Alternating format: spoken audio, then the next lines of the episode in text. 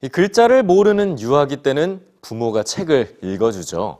하지만 자녀가 글자를 익히게 되면 대부분의 부모들은 아이 스스로 책을 읽기를 권하는데요. 자, 혼자 책을 읽을 수 있는 아이라도 누군가 소리를 내어서 책을 읽어주면 더 좋은 이유.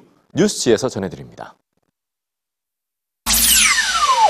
나는 늘 똑같은 책을 읽어주는데요. 왜냐면 제일 좋아하는 책 중 하나니까요. 대통령 재임 시절 어린이들에게 책을 읽어주던 오바마 전 대통령.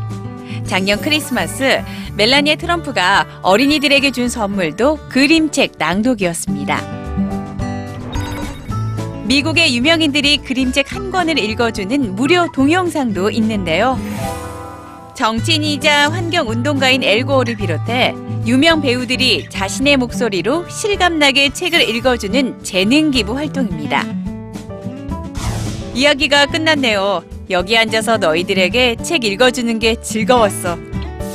이렇게 누군가가 소리내어 책을 읽어주면 혼자 책을 읽는 것보다 어휘력과 사고력 향상에 더 도움이 되는데요. 2014년 미국 소아과 학회는 아이가 글을 읽을 수 있더라도 최소한 10살이 될 때까지는 매일 소리내어 책을 읽어주라는 권고를 추가했습니다.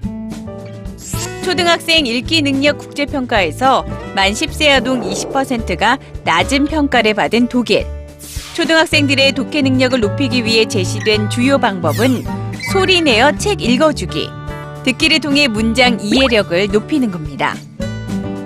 글자를 읽을 수 있는 것과 의미를 파악하는 것은 다른 영역. 약 13세까지는 눈으로 읽으면서 동시에 의미까지 파악하긴 쉽지 않기 때문에 책 읽어주기는 효과가 큽니다. 하지만 8살을 기점으로 책을 읽어주는 부모의 수는 현저히 줄어들죠. 미국과 캐나다, 영국 등 각국의 아동과 부모의 독서 습관을 분석한 2017년도 보고서에 따르면 0세에서 5세 자녀를 둔 부모 59%는 거의 매일 소리내어 책을 읽어줬지만 글을 깨치기 시작하는 5세가 넘으면 달라졌습니다. 6세에서 8세 자녀를 둔 부모는 38%, 9세에서 11세는 부모 17%만 여전히 책을 읽어줬습니다. 이 시기 부모 대부분은 자녀 혼자 책을 읽는 것이 더 유익할 거라고 생각합니다. 하지만 혼자 책을 읽을 수 있는 6세에서 11세 어린이 87%는 부모가 책을 읽어줄 때 더 즐겁고 의미 있는 시간이 된다고 답했습니다.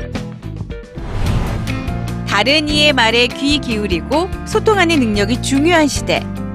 하루에 한 권, 한 페이지라도 소리 내어 책을 읽어주는 시간을 약속해 보면 어떨까요?